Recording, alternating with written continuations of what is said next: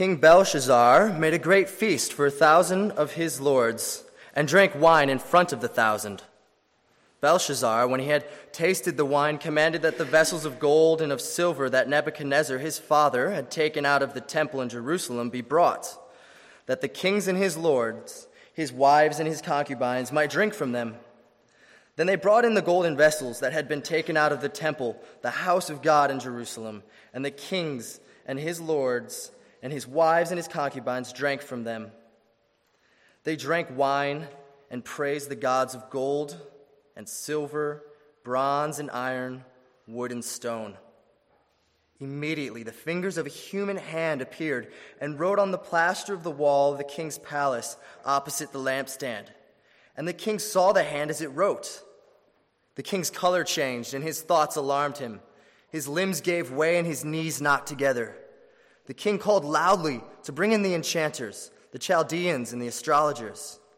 The king declared to the men of Babylon Whoever reads this writing and shows me its interpretation shall be clothed with purple and have a chain of gold around his neck and shall be the third ruler in the kingdom.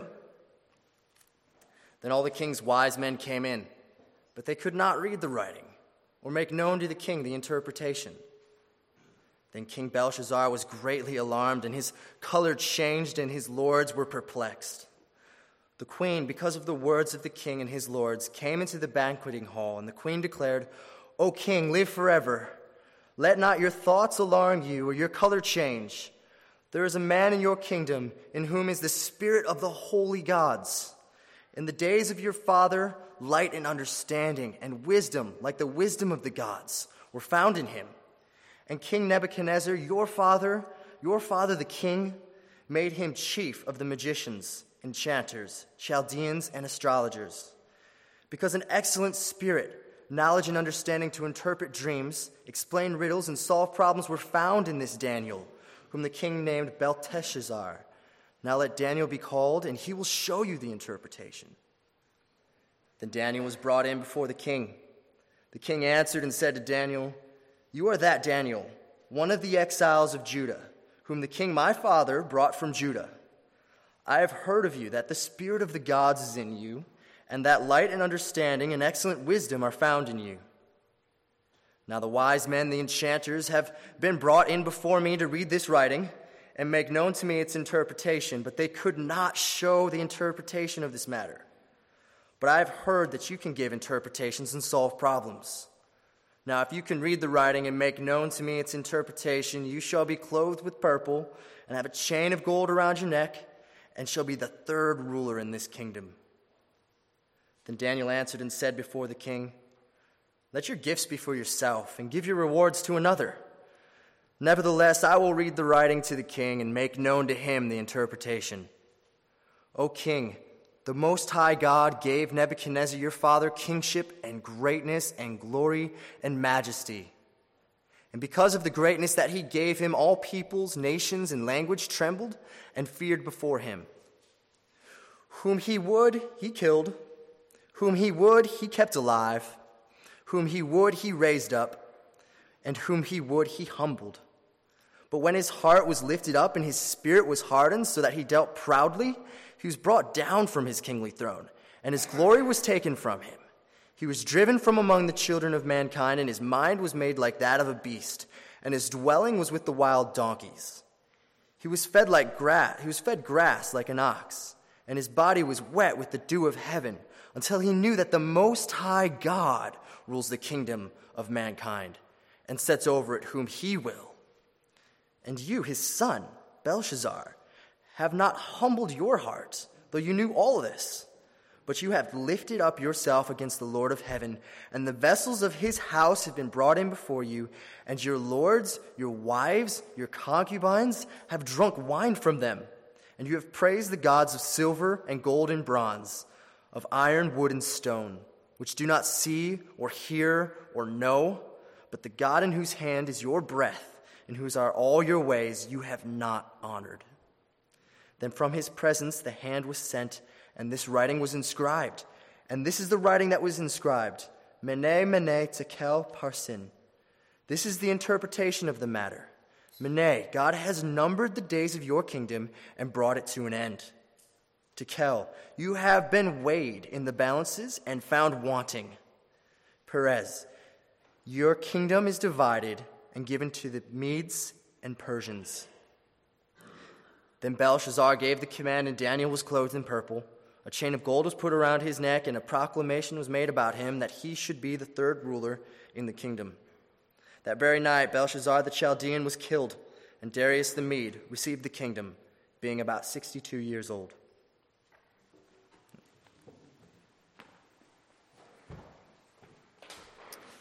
Thanks, Dan. Uh, actually, before I begin, I uh, also should mention uh, Michael and Sarah had a uh, baby uh, yesterday, so that's exciting. I, he, Michael sent me a picture, but I, I don't actually have any details, uh, like name or anything like that. So, does, it, does, anyone does anyone know? looks like an Evelyn to me, but yeah, yeah, I don't even know. Anyway, let's pray. Let's maybe let's give thanks to the Lord for His gift to them. Dear Lord and Heavenly Father, we thank you for the amazing gift uh, of life and of children.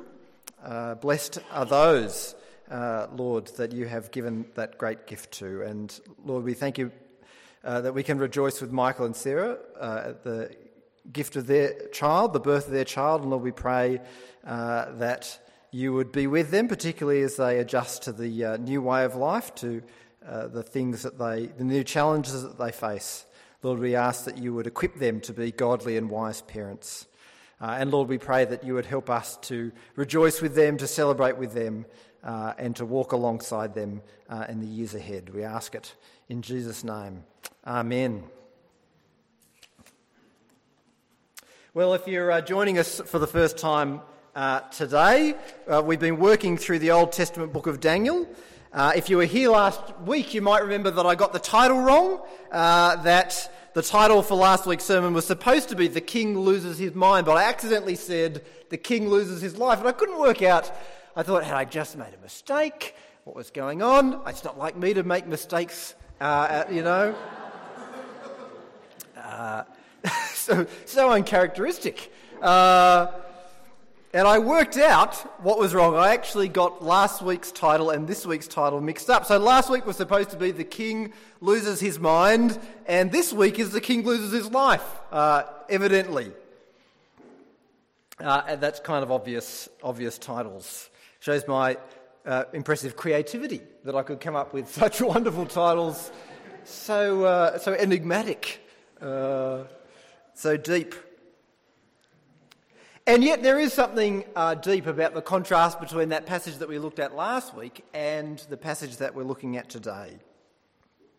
You see, sometimes in life you get a warning shot from God, don't you? Uh, you get a warning shot across your bow, uh, as they say. You're doing something stupid, but everything turns out okay in the end. You're driving like an idiot, you roll the car, and you manage to walk away from the crash. And after you have that experience, you drive more sensibly. Sometimes you get a warning shot, but sometimes you don't get that warning shot, do you? Your mother tells you to drive more carefully, you don't listen, you ignore that advice, you drive like an idiot, you roll the car, and you're killed instantly. Nebuchadnezzar got a warning shot from God. He got a shot across his bow so that he could rethink his life. Belshazzar didn't.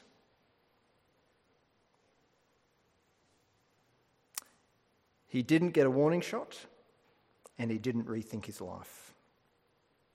Well, the events of this chapter revolve around that enormous party that Dan read about for us. It is an enormous party. There's a thousand nobles there.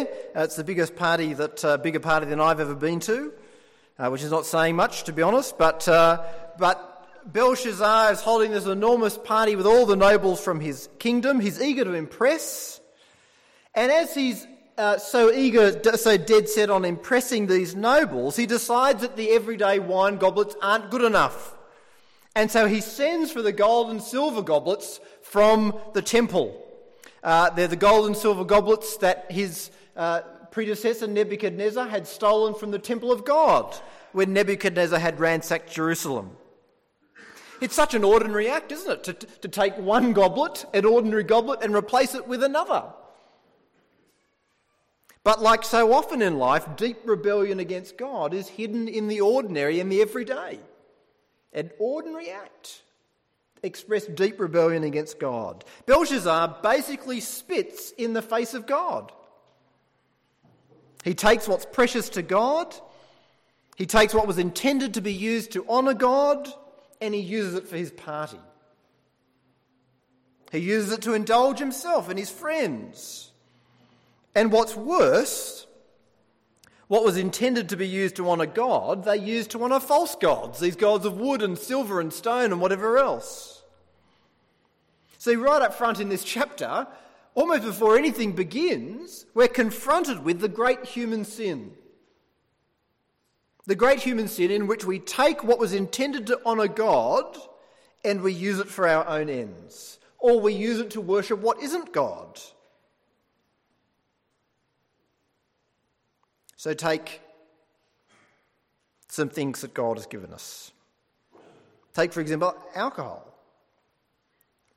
Even the Bible says that wine gladdens the heart. It's a great gift of God.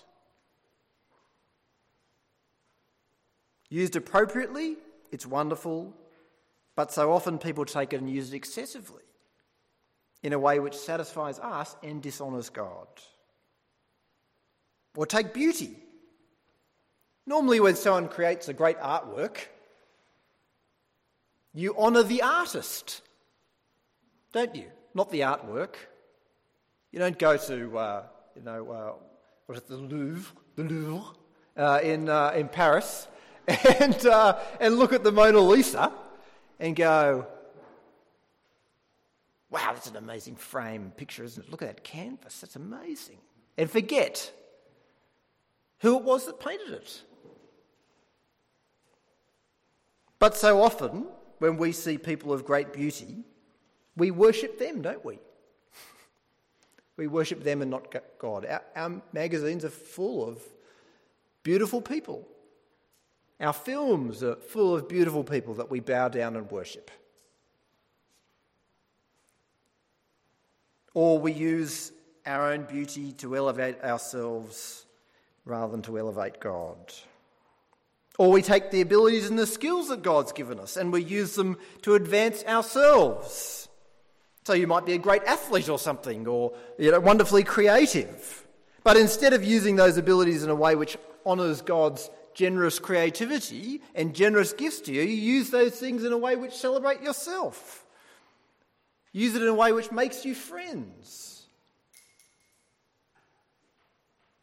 Use it in a way which makes you the envy of other people. You see, the greatest way in which we take what was intended to honour God and use it for our own ends is with ourselves. We, were, we are created as instruments of honour for God. That's our great purpose. Not as a kind of a slavish duty, you kind of honour God sort of begrudgingly. No, but to honour God is our great purpose, is our great joy. To honour God is actually to live, to taste life. We take what was meant to honour God and we use it for ourselves, for our own ends. It's the disease which affects all of humanity. And even as Christians, even as people committed to honouring God with our lives, we still fall into the trap, don't we, of honouring ourselves rather than God. But there's something about the way that Belshazzar did what he did which is deeply problematic. There's something about it which is different to that. You see, Belshazzar did it in a sense with a raised fist. He took the things out of the temple, out of God's temple, and he, and he said, Stuff you, God, basically.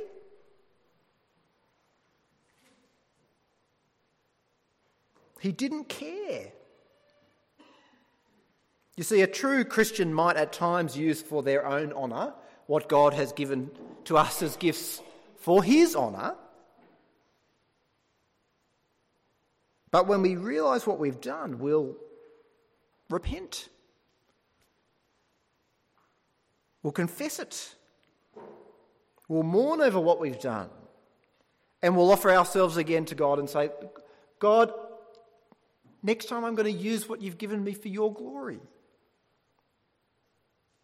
But if we constantly take what God has given us, if you constantly take what God has given you for His glory, and if you constantly use it for your ends, for your glory, and there's never a hint of repentance, and there's never a hint of remorse, and there's never a desire to turn away, never a plea that God would change you or help you to honour Him with your life. If that's you, then, like for Belshazzar, the writing is on the wall. And what happened to him is a warning to you that you should turn to Jesus and follow him rather than seeking to honour yourself and to live for yourself. Well, we're confronted up front with that great human sin. And Belshazzar goes on to reap the consequences of that defiance against God when this hand appears out of nowhere and writes these words on the wall. He's utterly terrified. I think you would be terrified, wouldn't you, if a hand appeared out of nowhere and wrote words on the wall? I suspect that would be a terrifying event. His face turns pale, his knees knock together, and his legs give way. He's overcome physically with fear. And like his uh, predecessor Nebuchadnezzar, he calls for the enchanters, the astrologers, the diviners. And once again, they have no idea what's going on. They haven't got a clue. And that makes Belshazzar even more afraid. Until that is, the queen remembers that there's one guy. There's this guy, Daniel, who's been used before, and he knows, he can understand, he can interpret dreams.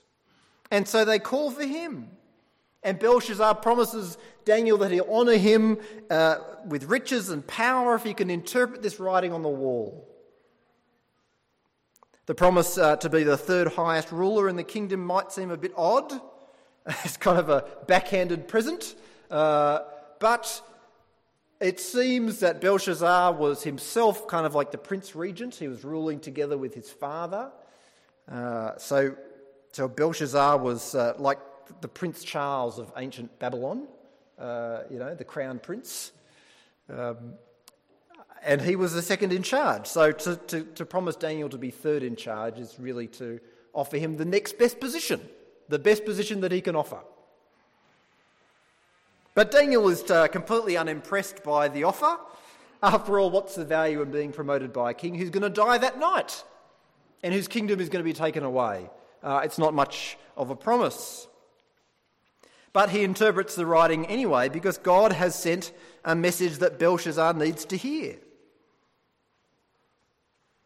But did you notice that before Daniel even gets to interpreting the inscription on the wall, he actually tells a story? He, tells a his, he gives a history lesson. He recounts the story of Nebuchadnezzar, whom God had given that greatness and glory and splendour, but whose heart had become proud and conceited. In his mercy, God had stripped Nebuchadnezzar of his crown, he'd driven him into the wilderness, he'd, he'd gone mad. God had done it to humble Nebuchadnezzar so that the most so that he would acknowledge that the most high God is sovereign over the kingdoms of men. And so that to acknowledge that God is the one who sets kings over kingdoms and God sets over them anyone he wishes. You see, Nebuchadnezzar needed to realize that God was in control, God was the great king, not Nebuchadnezzar himself. But why does Daniel give the, the history lesson? Why does he say that? What's that got to do with Belshazzar? Well, the answer is in verse 22, where Daniel says, he gets to the point. He says, But you, his son, O Belshazzar, you have not humbled yourself, though you knew all this. Instead, you've set yourself up against the Lord of heaven, You had the goblets from his temple, brought to you, and your, you and your nobles, your wives, and your concubines drank wine from them. You praised the gods of silver and gold, of bronze, iron, wood, and stone, which cannot see or understand. But you did not honour the God who holds in his hand your life and all your ways. You see, Belshazzar, Daniel's saying, you knew. You knew what God did to Nebuchadnezzar. You knew the lesson he was trying to teach. But you haven't done anything about it. You haven't listened. Notice that God holds Belshazzar responsible. He holds him accountable for learning the lesson that God taught Nebuchadnezzar. God holds Belshazzar accountable for learning the lesson that God taught Nebuchadnezzar. And God holds us accountable as well, actually, for learning the lessons that He's taught other people and that we have heard about. The ultimate rejection of that idea is enshrined in the sentiment which is all too common don't tell me what to do, let me make my own mistakes.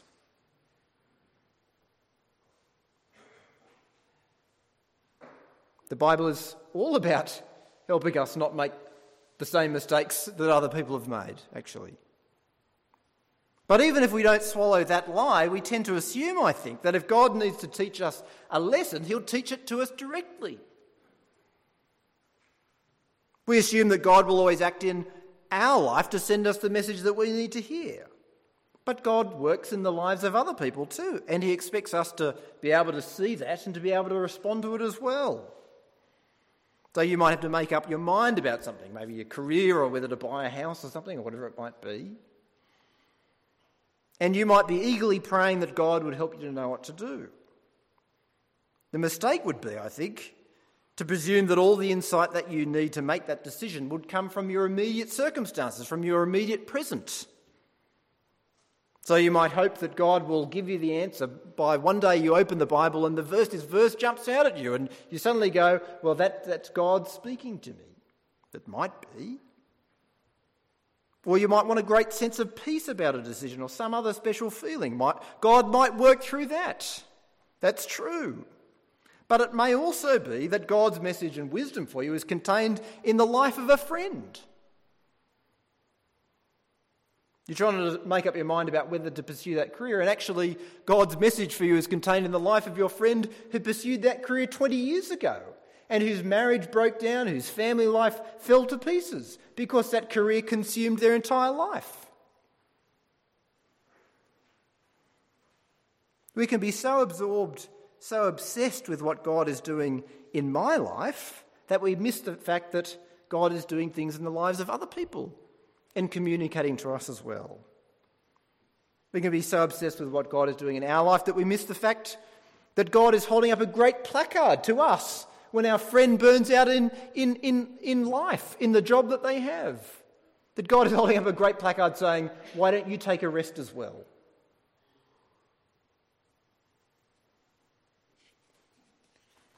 We can be so obsessed with our own lives, we can also be so obsessed with the immediate, with what God is doing today.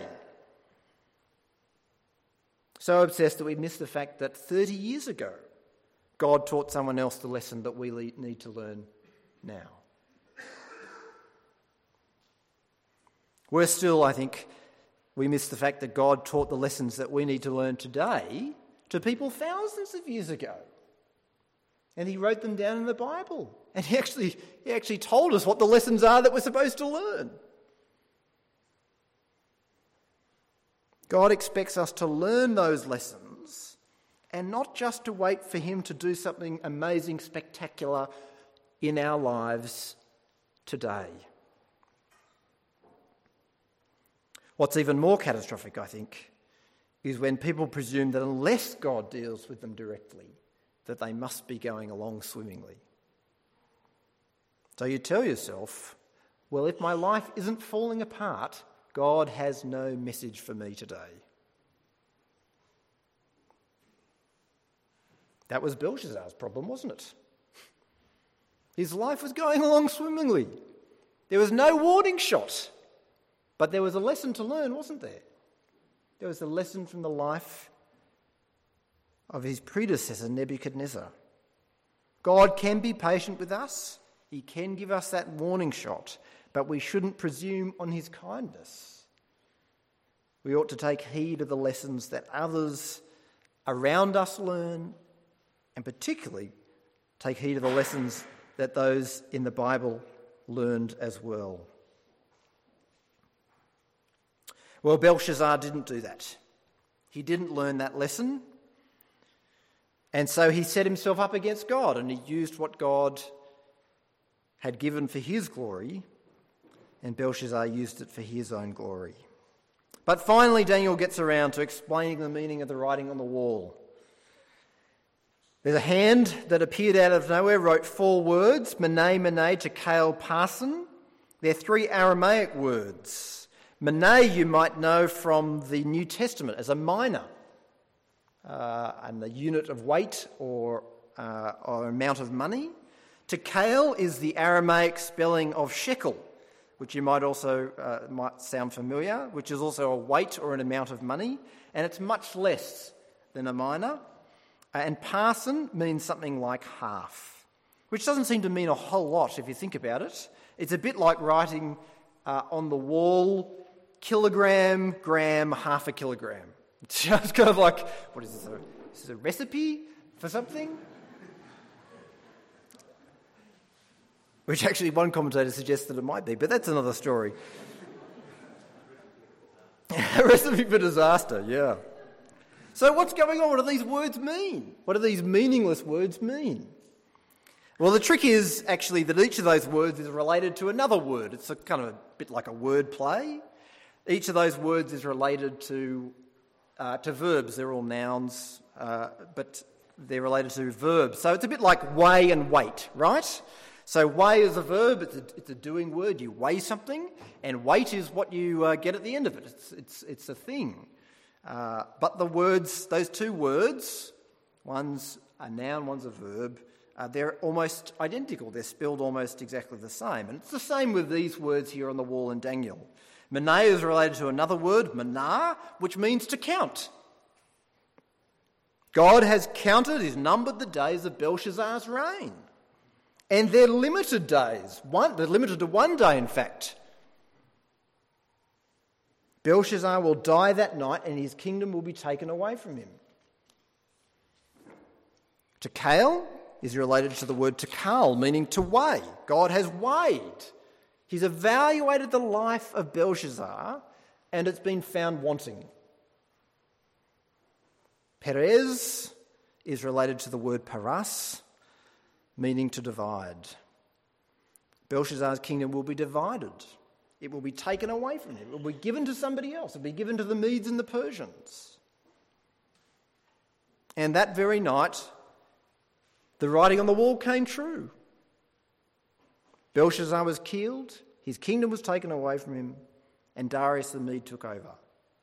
The glorious life, the glorious kingdom which Belshazzar had built for himself, which he was celebrating in his great party, that life is demolished in a sentence.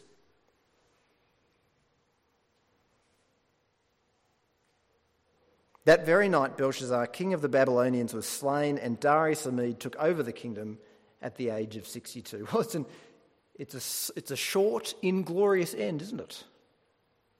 To a magnificent kingdom. And yet it's a familiar story. 51 years ago today, actually, President uh, John F. Kennedy was driving through Dallas, Texas, when he was shot and killed. He was one of the most powerful men in the world. He was a popular president, but his days were numbered by God, and the kingdom which he had was given to others. How was his life measured? We know how it was measured by history, don't we? But how is it measured by God? Almost 47 years ago, Harold Holt, the uh, then Prime Minister of Australia, decided to go for a swim on the beach. and he never came back. He was the most powerful man in our country. His days were numbered by God. His power and the things that he built were handed over to other people. How is his life measured? I was at a seminar last week where we were reminded of Jesus' parable of the rich fool. Don't know if you remember the parable. There's a man who builds for himself great big barns worth of things, great big storehouse of all the things that he could possibly want. But one night, when he least expects it, his life is taken away. He was a successful businessman, but this was Jesus' verdict on his life Fool. Extraordinary, isn't it? He had everything the world could offer. And that was Jesus' verdict. You might build up a great little kingdom for yourself. Maybe you don't have that kingdom yet, but you're on your way. You've got the dreams. A solid share portfolio, good super, a comfortable nest egg a comfortable home, a well paying job, a prestigious job, an exciting job, an easy lifestyle, great kids who top the class and everything, or always win at the cross country.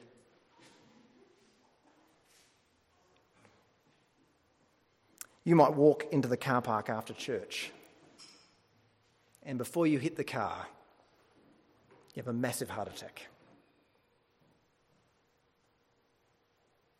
Or on the drive home today, as you're going through the traffic lights, someone runs the red light, ploughs into the side of the car, and you're killed instantly. An old friend of mine recently had a massive stroke. He was at church, he was down to read the Bible, when it came time to get up, he couldn't do it. He couldn't stand up. He was singing in church one night and his brain was hemorrhaging. Our days are numbered, aren't they? They're numbered by God. We try to count them, but we have no idea when our time will be up. How will your life be measured and weighed by God? What will Jesus' verdict on your life be? Fool?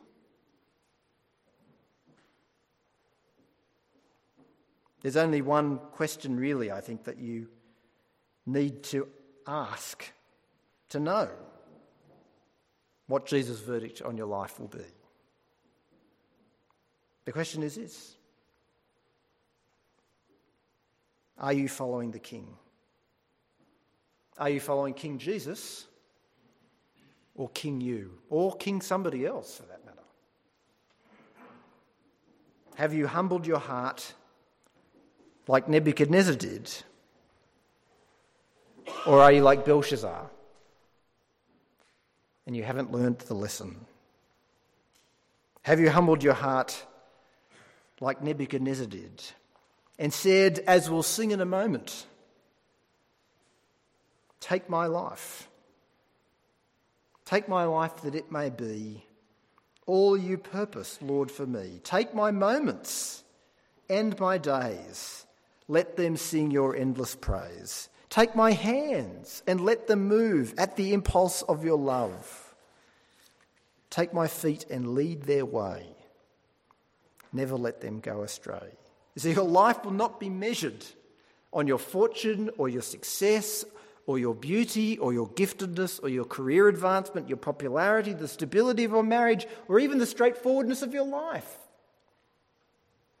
It will be measured on one thing and one thing alone. Do you trust and follow King Jesus? Let me pray.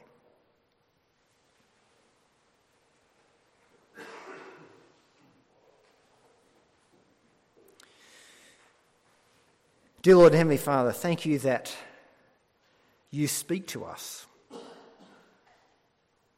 You speak to us in our lives sometimes and you pull us up short. You send that warning shot across our bow and you save us from great disaster.